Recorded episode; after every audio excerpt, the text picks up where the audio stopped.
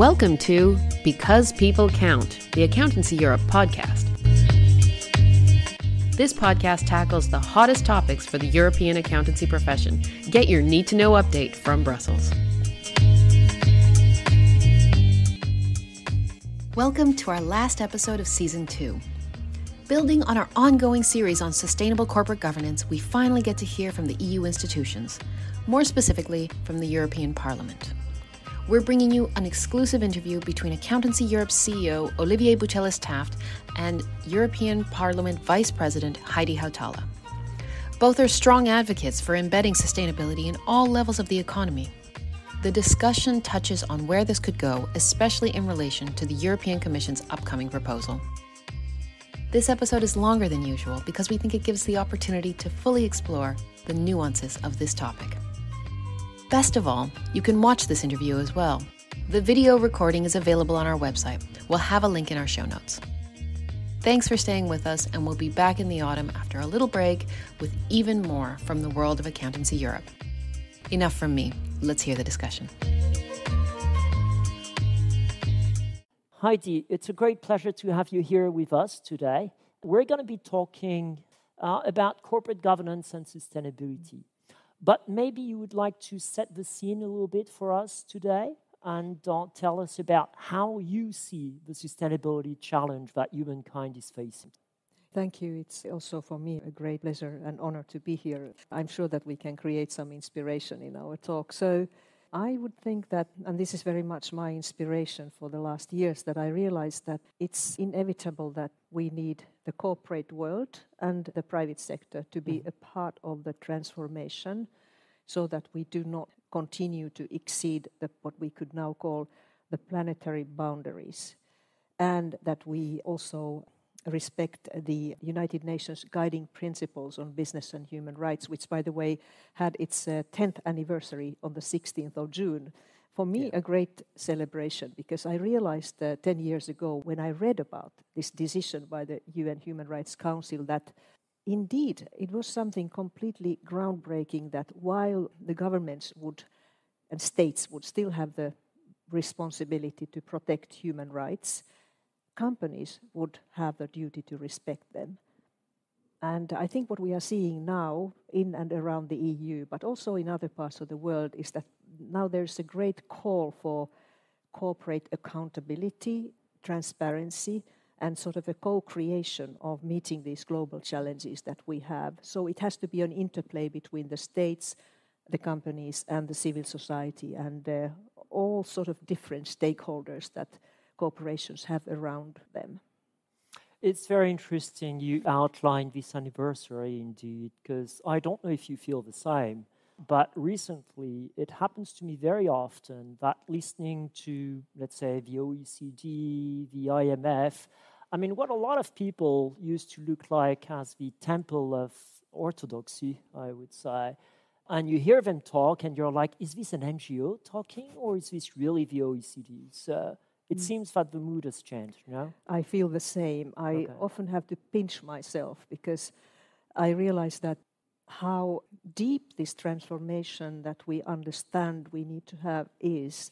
And uh, there's a lot of genuine will to find the best tools and the best ways of be a part of that transformation also by corporations and indeed OECD has by the way always been a front runner of integrating different policy areas so I would say that I'm not even so surprised about that. But what was a big surprise for me was that the European Commission became so vigorously yeah. insistent on uh, implementation of what we call the European Green Deal which means that we have to extend this idea of sustainability to basically to all policy areas. And that's a challenge for administrations because they usually work in silos.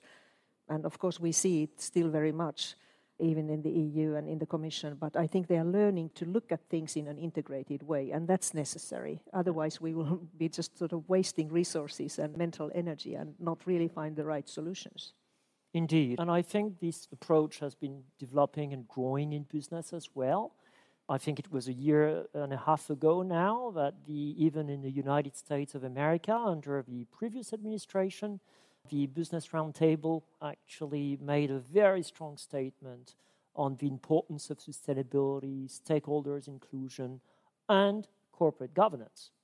So, coming to corporate governance, I mean, what, in your view, is the role that corporate governance should play into the necessary transformation of basically mm. the way we live on the planet and therefore the way we do business? Corporate governance uh, sometimes is seen as something very holy and protected. It's an area where, where sometimes it's felt that the states are maybe interfering even too much in business. But I think it's also correct, and this has to be done together with corporations because obviously companies understand best how, in practice, promote certain mm-hmm. societal mm-hmm. demands. But I do see that we are in a kind of a breaking moment uh, in the sense that there is this idea of resetting the economy, uh, there's sustainable finance, and if this is not reflected in corporate governance, I think many companies will be a bit lost. I, of course, see that the front runners are there already. They have very good practices. And they, they are completely in line what, for instance, the UN guiding principles show. But they don't have a level playing field. And that's what I mm-hmm. hear very, very often these days is that the companies are calling for a level playing field. And this is to protect the frontrunners who have understood that they can and they shall transform their own activities and structures so that they can really, in an integrated way and at the highest corporate level, address these challenges. But there's also resistance. I was a bit uh, taken by taken back, I would say, by a letter that the Nordic employers organizations chiefs sent to the Financial Times a couple of months ago, where they they kind of warned that the European Commission is planning some sort of NGO takeover of corporate world. I would say that is a, a little bit too colorful for me. Uh, yeah. Uh, because what we can see is that what we are trying to talk about is that it's all very important for companies and their leadership to understand what's going uh, on in the society, how they affect the society, how the society affects them. This is what we call the boring double materiality.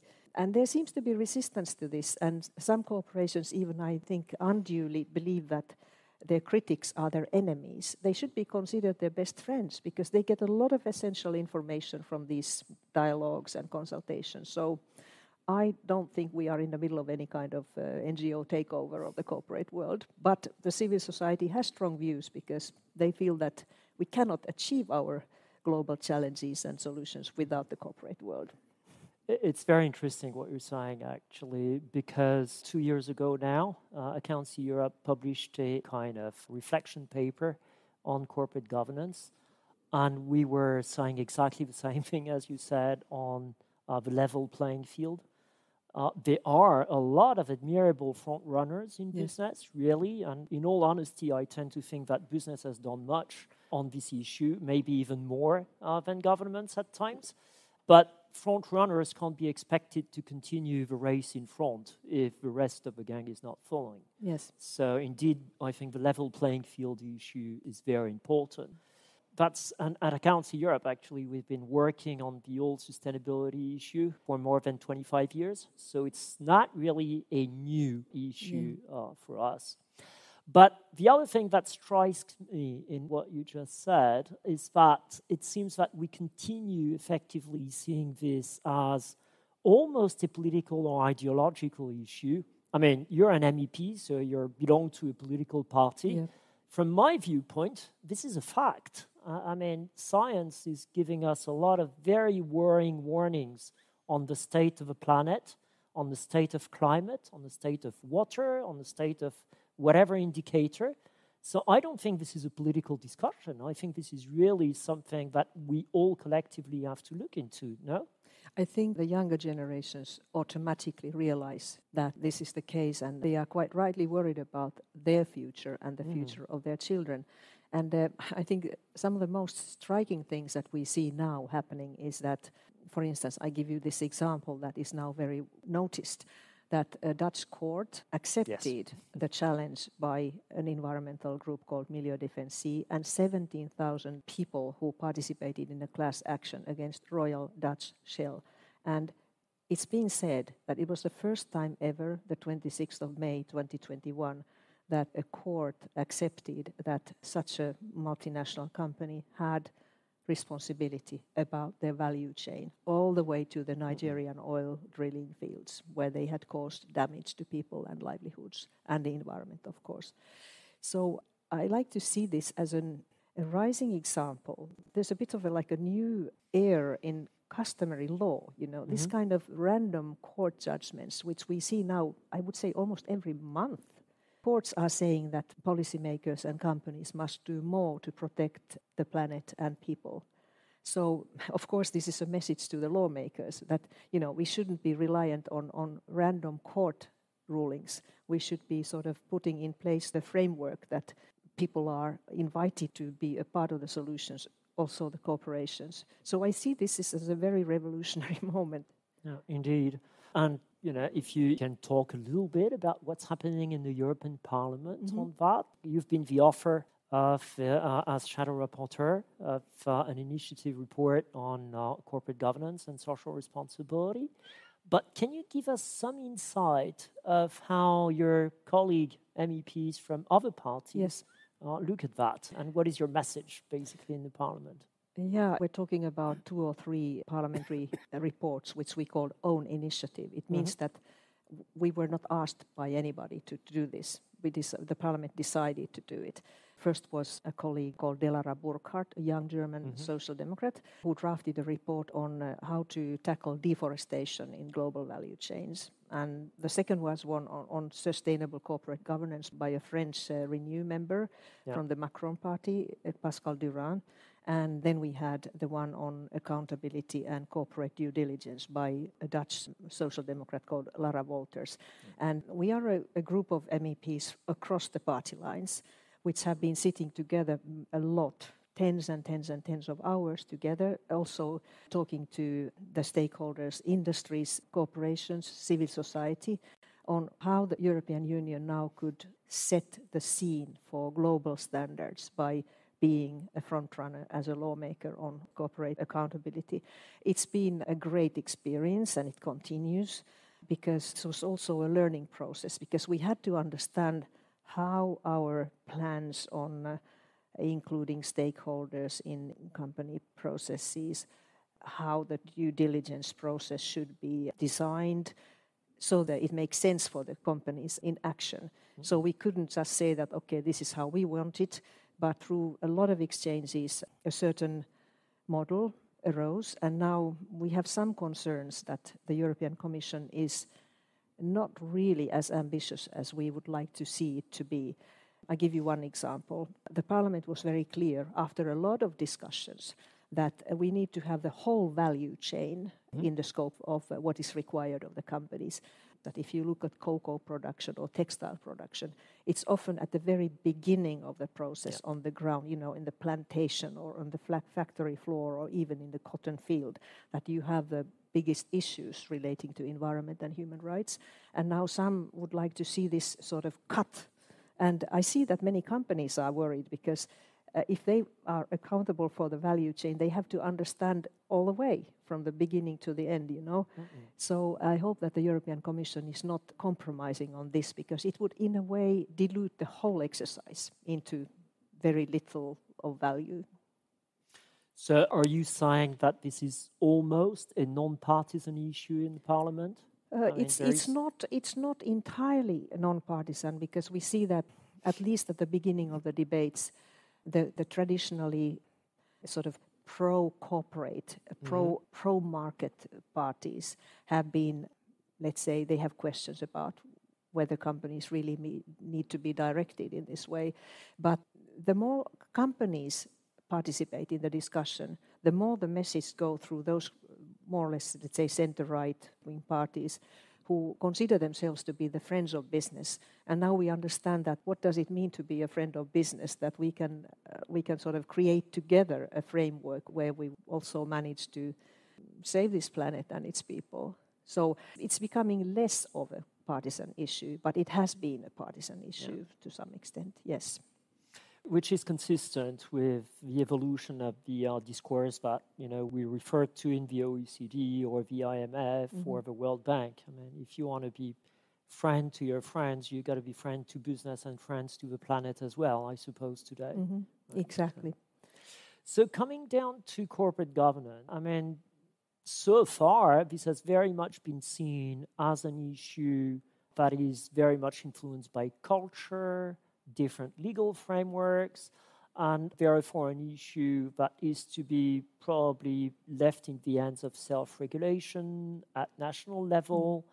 To be dealt with by voluntary codes and so on and so forth. You know the debate, you had this debate in the parliament. So, how do you see the case for change actually in that space? What makes you think that it is now time to change? Beside, of course, the level playing field argument that you mentioned, which mm. I think is very important indeed. The, the, European Commission has been criticized a lot by certain elements in the corporate world that it is not true that companies on average would still be focused on short termism, short term mm-hmm. profits. So they got a lot of criticism on this.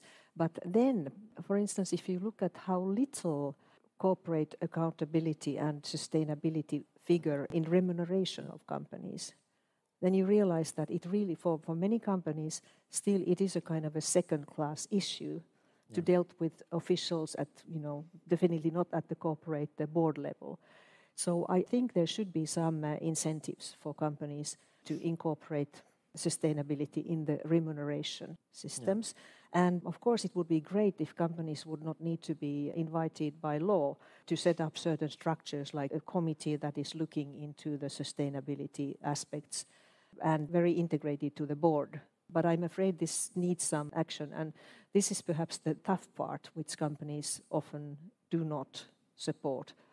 At the same time, as I said, clearly see that sustainability is not a cross cutting issue at the highest level for many corporations mm-hmm. yet. It's interesting you talk about short term because that's something you know always puzzled me in a way because if you look at some companies that do very long term investments and that do plan on very long term, just take the example of oil company. I mean, in oil and gas, you have to plan your investment on a very long term in a way. And I don't think they're really part of the most sustainable companies, aren't they? That's a nice paradox to mention that indeed. Yeah. But then we, at the same time, we may realize at the moment that these companies may face stranded investments at a uh-huh. certain point. And then the question, of course, arises that how much should the companies themselves be aware of such, let's say, long-term risks that will affect them?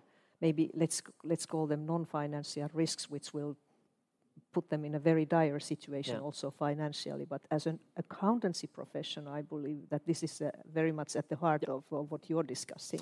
Indeed. And before going there, I think there is another paradox with the short term, which is that we're again always talking about short termism and etc. etc. The reality is that if I remember the report of the IPCC from 2018, I mm-hmm. think it was, they were basically talking about an emergency that we need to deal with in the next 10 years.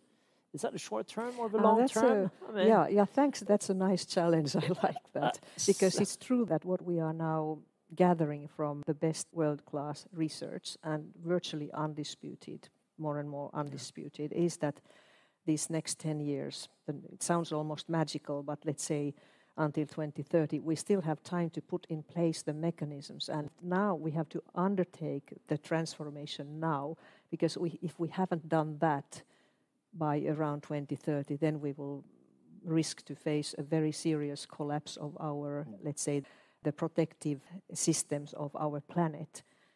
I often study what Professor Johan Rockström, the yes. director of the Potsdam Climate Change Research Institute, says that we are facing a situation where a tipping point of about one of the nine protective systems on our planet, if there will be a tipping point, there could be a very dangerous domino effect. You know, if the uh, summer ice in the Arctic is now becoming virtually non existent, and then that might again have an impact on uh, climate systems elsewhere. So I have to confess that we need this type of short termism to, to, to, to, address these long term. Everything is quite near now. Let's undertake this transformation. And yeah. I'm very curious about your profession, how you see it, how accountancy can be accompanying this transformation and even be at the leading edge. Well, I think I mentioned that sustainability has been a priority for Accountancy Europe for a number of years now.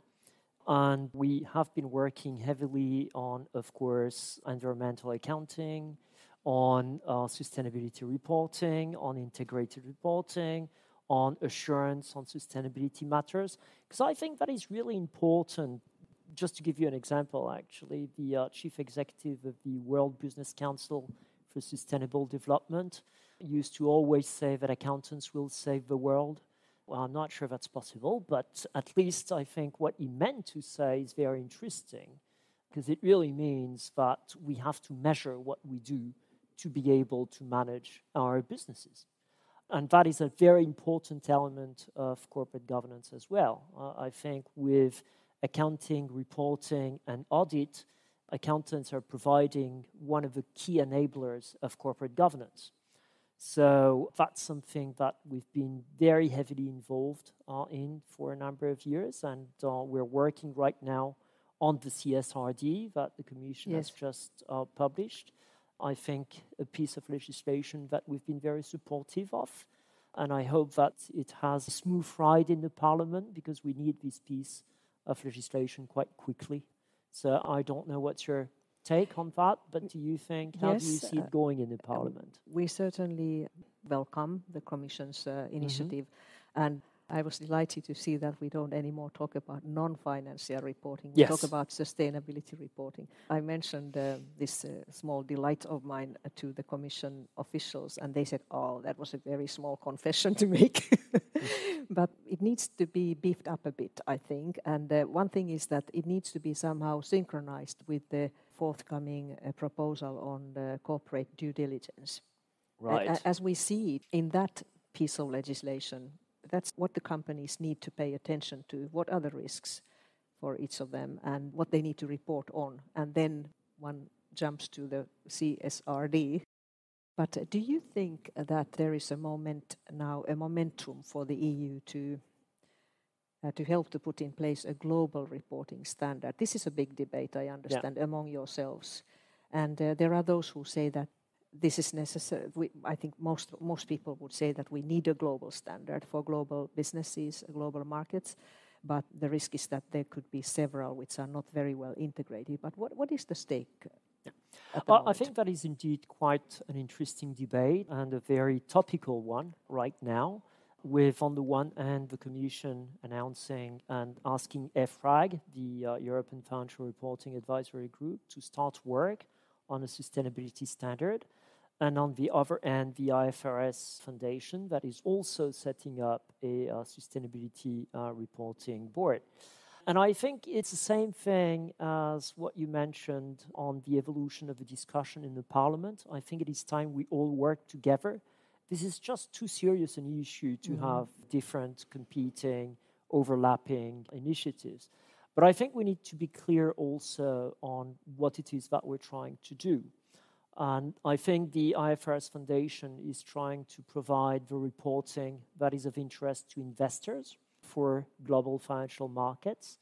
I think the EU is taking things a step forward, I would say, looking at how to address more stakeholders than only investors, looking at this double materiality that you mentioned earlier, and also looking at having a tool ensuring the transparency on the way mm. that European, purely European regulation is being implemented and enforced.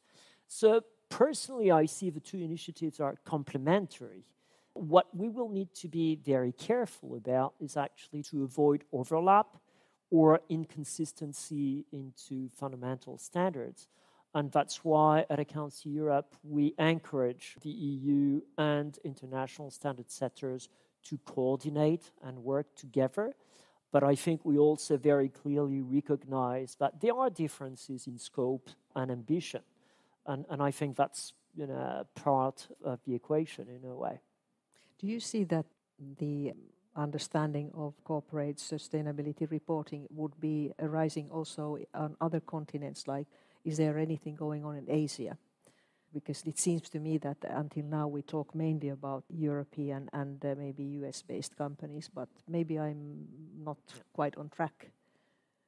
Well, it's quite interesting when you travel, although you don't travel anymore these days, but when you're in front of your screen at home and talk to people on other continents, I'm always struck by the admiration uh, for the political courage uh, that the EU and the European Commission and Parliament are showing. So I think this is being picked up. You've got jurisdictions like Japan that are also very aware of the challenge, I think, and also very interested and supportive of the work that is taking place. So this is happening. I mean, there is a lot of debate on China, of course, as always, but we see you know, the commitments that they start making on the emissions that they produce while producing the goods that we consume, usually, something that is a little bit forgotten as well. But we know that when usually they decide to change, they do change pretty quickly. Mm. So let, let's see how this all unfolds. But indeed, I think there is now uh, raising global awareness uh, across the continent. We as a profession are a global profession. We have global standards on auditing, we have global standards on ethics, we're applying global financial standards. And I think we look forward to developing standards and supporting the development of relevant standards at global and EU level with the different purposes that they may have. So, yeah, I think that is a very important development that is taking place now. Yeah, I share your, your observation that the EU is being observed and that the European actors, because I truly believe that we may be at the verge of what we call another Brussels moment. that what is being created now here, of course, not in a vacuum, not isolated from the world, could become a pathway to global standards. And certainly the UN guiding principles on business and human rights were supposed to be a global practice, a global standard. But what worries me is that we also would need to extend all this to developing countries. And we see that one of the big drivers of, of what's going on now is that we as consumers are very wary of uh, being complicit in deforestation or child labor. For me, it's not enough that we kind of cleanse our own supply chains as consumers and mm-hmm. countries but I'm becoming more and more alerted to the fact that we need to sort of involve development cooperation with all the tools that we have in that area in the EU and its member states and of course other countries as well. So for me it would be an important debate now that how can we make sure that all this reaches the ground, the actual work, actual lives of people who work in very dire conditions and in spoiled environments, partly because of corporations, but we need to sort of see that these countries in Africa and uh, Latin America, Asia, that they also simply start to develop a better governance which is able to provide education, health, mm-hmm. a, a cleaner environment. And that's why I'm very happy to see that in the EU Commission, several commissioners are very involved with this work. Yeah. At least four or five of them, very actively. Mm. And I hope that they will not dilute the ambition and the dialogue with the new US administration seems to be back on track. So, all that is good news in a way. But if we focus back on corporate governance, mm. uh, can I ask you the 1 million euro question?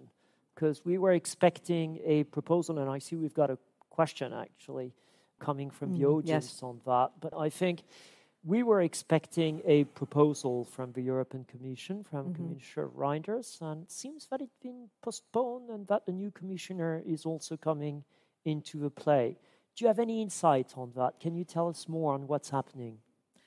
I think there's two things. Let's say that the, the good news, and there will be the bad news as well, but the good okay. news is that this is, of course, a sort of a multi-sectoral, cross-sectoral exercise, which means that more sort of sectors need to be engaged from trade to environment, from commerce to uh, justice, and so on. So it's good that what comes out of the European Commission is kind of taking into account all these different uh, aspects mm-hmm. properly, mm-hmm. and that's why we have what we call a regulatory scrutiny board that seems to have had a negative opinion on what they were offered. But the bad news is that uh, the longer we take in this, the likelihood that some of the more, let's say, resistant conventional uh, business circles interfere in the game and say that this is not what we need, this is not what we want. And I'm afraid this is also happening now. So I think Accountancy Europe, lots of different actors progressive companies like the chocolate industry, the big chocolate producers have said that they do not want a delay on this legislation because they have a history of dozens and dozens of voluntary standards, and that doesn't help them in their efforts to eradicate mm-hmm. child labor and deforestation. So I think it's time to be a bit vocal now if we want to see a progressive legislation which really sort of encompasses the whole value chain of the company. And for those who are worried, I think we need to emphasize over and over again that there is a principle of proportionality. That right. it's not every little detail that will take you to court. We always repeat that the companies need to focus on the most salient risks mm. and study them carefully and see how they can mitigate. And this is very much in cooperation with the different stakeholders. You're actually anticipating on a question from the audience because I think when we're looking yeah. at the uh, proposals on corporate governance, what is usually the source of concern in business is what will effectively be compulsory, will be mandated, and how detailed this is going to be. Mm. I mean, we at Accountancy Europe are fairly clear on that. I mean, we think it is principles and outcomes that need to be made clear and need to be embedded in legislation. But legislation is probably not the tool to go, as you very rightly said yourself, into all the details. Mm. But I think this is really the source of worry, understandably, see from business. Uh, so, what is your recommendation to the Commission on the scope of what needs to be mandated? Well, it's a scope that the value chain is, it has to be kept sort of whole because otherwise you lose the transparency and, mm-hmm. and you don't see what is in it. Then um, it's necessary, I think, to understand that the size of a company is not what defines what risks there are for the mm-hmm. environment mm-hmm. and human rights. So I think what the European Parliament, after long debate, proposed is that all listed companies and all big companies and smaller companies in risky areas. Well, I know we are entering into a difficult debate because we wanted the European Commission to define the risky areas, but I can tell you from interactions with so many different people that it's possible, for instance, to see that agribusiness and mining are very risky businesses. Yeah. So, my favorite idea is that there should be an obligation for companies to include sustainability in the remuneration criteria because yeah. that would be a real trigger of a kind of a you know top down process in the company but I don't think it's necessary to define what kind of bodies companies should establish for being able to address the sustainability uh, challenges. Because if it's a smart company, it knows itself. Yeah. And if it doesn't do that, then things just may go for horribly wrong. So these are the things that I'd like to. Yeah. It's see. interesting your comment on size because it seems that you've been reading our website and the different papers that we've been publishing, saying exactly the same thing. that it is all about risk and proportionality mm. rather than just size. Indeed, so that's an interesting point. I think some leading companies are, are starting to integrate sustainability factors in remuneration. So there will be an important role, I think, for the remuneration committee on the board.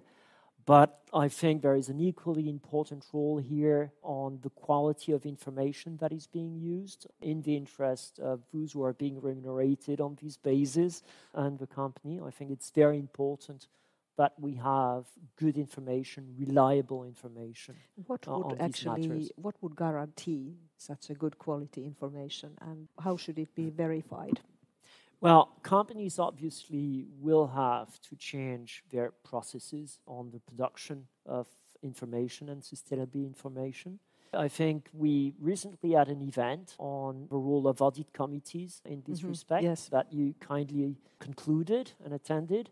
And I think audit committees have a very important role I, to play I completely here. agree. And talking to board professionals, I hear some of them say that training is important. Yeah and the presence of qualified people in boards. And there we can see that this little revolution, well, it's a big revolution that happened in ExxonMobil the other week. Indeed. That um, two or three board members were elected who are particularly qualified in addressing climate change and let's say redirecting and reorienting such a company like ExxonMobil towards yeah.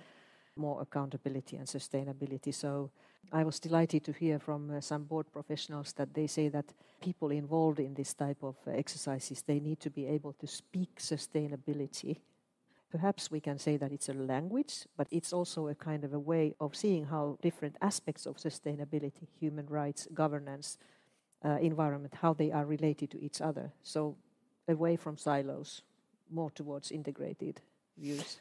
Yeah, I think I agree with you, but it's interesting to see how in Western science and Western philosophy we have started segmenting everything, you know, making small compartments where we put everything, while everything is connected in reality. So this is largely artificial, I think, in a way. And what I believe will be important moving forward on boards is to have sustainability integrated into the boardroom at large not necessarily having one person standing there for a cause. Uh, I think that is really not what it's all about. But it's interesting also to see how the market is responding, because you may remember a few months ago seeing a survey that uh, got a lot of attention. I think it was New York University uh, doing it and saying that there is a terrible climate incompetence in boards in the US and it is in the US and one of its largest oil companies that you see the change. Yes. So change is happening. And a lot of this change is driven by the market, actually. So I think that also brings us back to the question of what needs to be mandatory and what needs to be left to the market. And that's why we believe that it is very important that we are clear on the principles and the outcomes but not go into you know, very detailed prescriptive requirements. I definitely agree with you on that. Mm-hmm. And I believe that most important thing now in what we are expecting from the EU is that uh, this due diligence process is described mm-hmm. well. And then it should be left to the companies to arrange, you know, how they want to achieve that. But the steps of, of the due diligence process, which means right. that they have to have uh, the capacity, the competence, to look into the value chain. And here, as lawmakers, we can make sure that it's not just sort of put into pieces, you know, this value chain. So that brings us back to another controversial question on directors' duties. Mm-hmm. And do you think you know directors' duties should be increased? Uh, I'm sure you've heard the argument that if directors' liability is increased, nobody will want to be a director anymore, and companies will be left without any directors. What is your take on that? Where is the balance between mm. duties and liabilities? When we talk about individual liabilities, I think it's not so clear how that could be arranged. But the board as a whole should make sure that they are able to prove that they have followed the due diligence process and that they have taken the steps seriously and that, that when they faced issues, mm-hmm. I mean, mm-hmm. there, there are issues in every supply chain, there's something going wrong, and that they then have uh, undertaken to mitigate those risks. And then they should be protected from, you know, we can call it due diligence defense, in fact but I always go back to the UN guiding principles. The third pillar, access to justice. Actually, one of the most important aims of the objectives of all this is that uh, when there are wrongdoings towards workers or environment, human rights violations, for factory fires, things like that, killings of human rights defenders. So there needs to be liability. And this is very tough, but I think that otherwise this whole exercise is in a way meaningless. But I would say that the board would need to be accountable as a whole because it is a collective. It's a kind of a collective organ anyway. So, but what is your view on that? Uh, I think I tend to agree with you. It is a collective responsibility, mm. and it is by keeping this collective responsibility that you will actually have the board behave in an integrated way with all the different directors bringing mm. their own perspective, specialty, competencies. So I think that is important. And finding the tipping point with liability has always been a very difficult exercise. Uh, nobody wants to see their liability increased, and one of the problems is that across Europe, we've got quite a diverse landscape in terms of liability regimes, which doesn't really match with globalization in a way. But that's where we are for plenty of historical reasons. I think it's interesting also to see that another controversy is also the uh, competitiveness of EU companies and mm-hmm. comment that I'm sure you've heard a number of times that increasing the duties and the liability of EU companies might put them at a disadvantage in international competition. So, as the Parliament had discussions, I'm sure, on that, but how do you see you know, a way of breaching a fair balance here? I think the most important answer to that is that everyone wants to see this future set of legislation to be applied to all companies operating in the EU internal market. Mm-hmm. Now I hear that perhaps the Commission wants to somehow dilute this. And I'm a bit worried because I think this would be indeed a way to protect European companies and their competitiveness because if the same rules would apply to all operating in this, let's say, we are still the largest internal market in the world. That they may, may not last because of the demographic developments and uh, you know China rising ever more, but it has a huge attraction. That's what I hear from companies that that's why the EU can be relatively confident that it can apply the same rules on non-European companies operating in Europe. So I think this is the most important thing. Yeah because there have been concerns that it would only be applied on European companies. But that would be very unfortunate, and I don't see this happening. We had this debate in a number of other fields, I mean, including on reporting, also mm-hmm. on tax transparency, on, you know, quite a number of debates. Yeah. And if I hear you properly, what you're saying is that these rules should be applied to anyone willing to do business in the EU, willing to sell to EU clients, basically. Yes.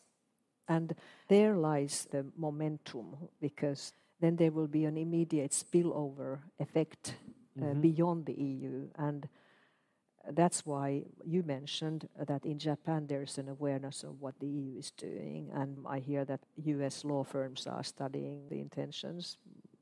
I hope not in order to stop them.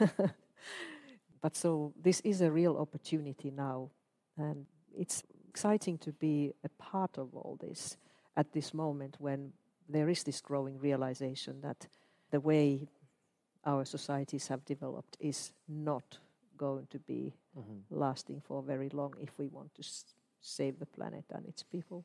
So again, this is a short-term duty, right? You. you. really challenged me on that quite successfully, I well, must say. I, I, think we do have to rethink what we mean by short-term and long-term yeah. and future generations. I mean, we've been talking about future generations for 40 years now. Yes. Uh, I'm afraid it's a matter for our generation, not any future one today. But looking at stakeholders' engagement, which is another big element, I think there has been quite some worries in business But if you're trying to include too many stakeholders, company is going to be impossible to manage. Mm-hmm. So, what is your view on the board responsibility towards stakeholders?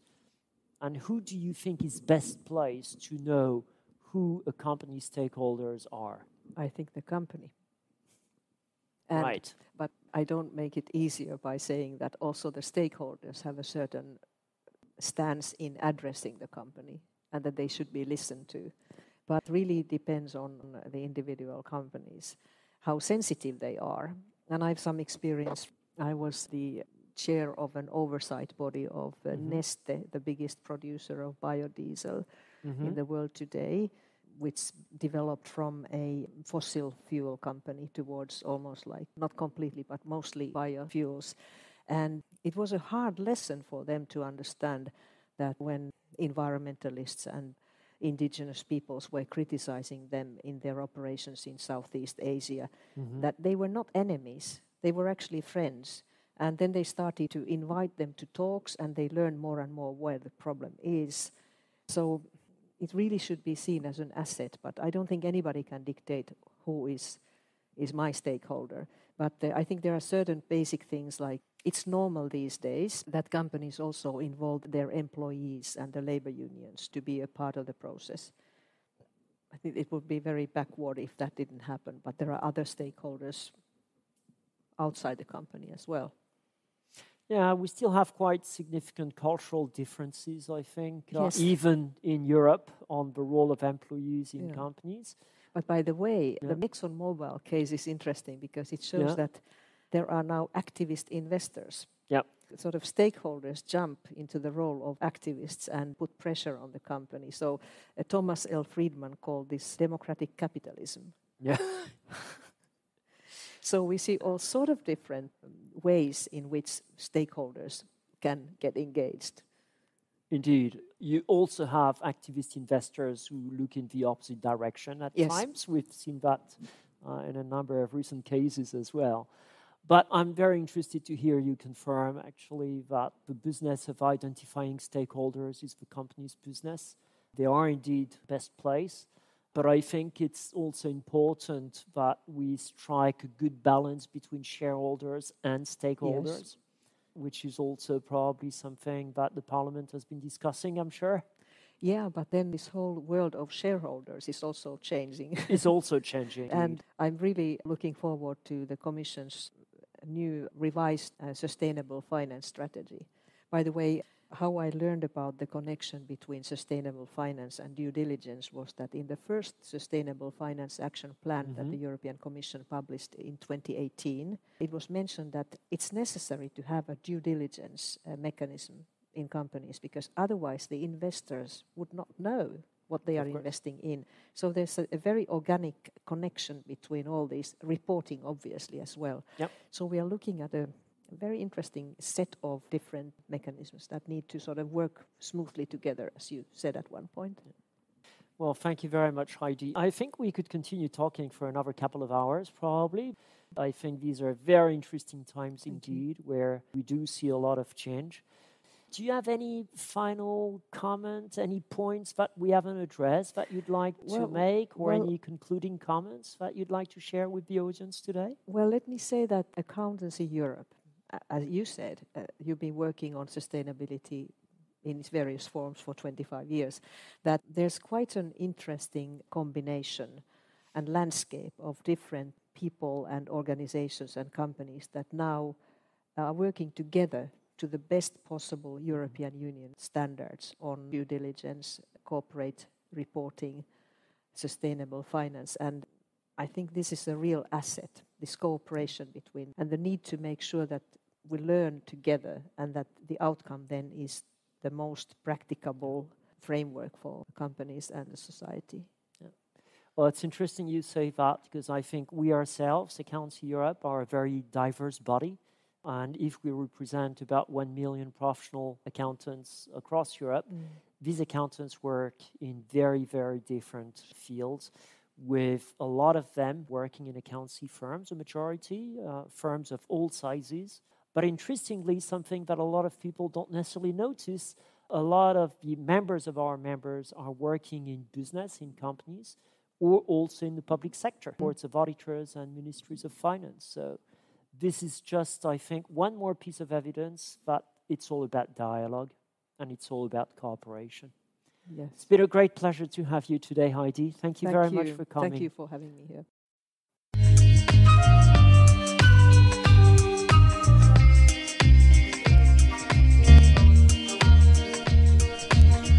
Thanks for listening to Because People Count, the Accountancy Europe podcast.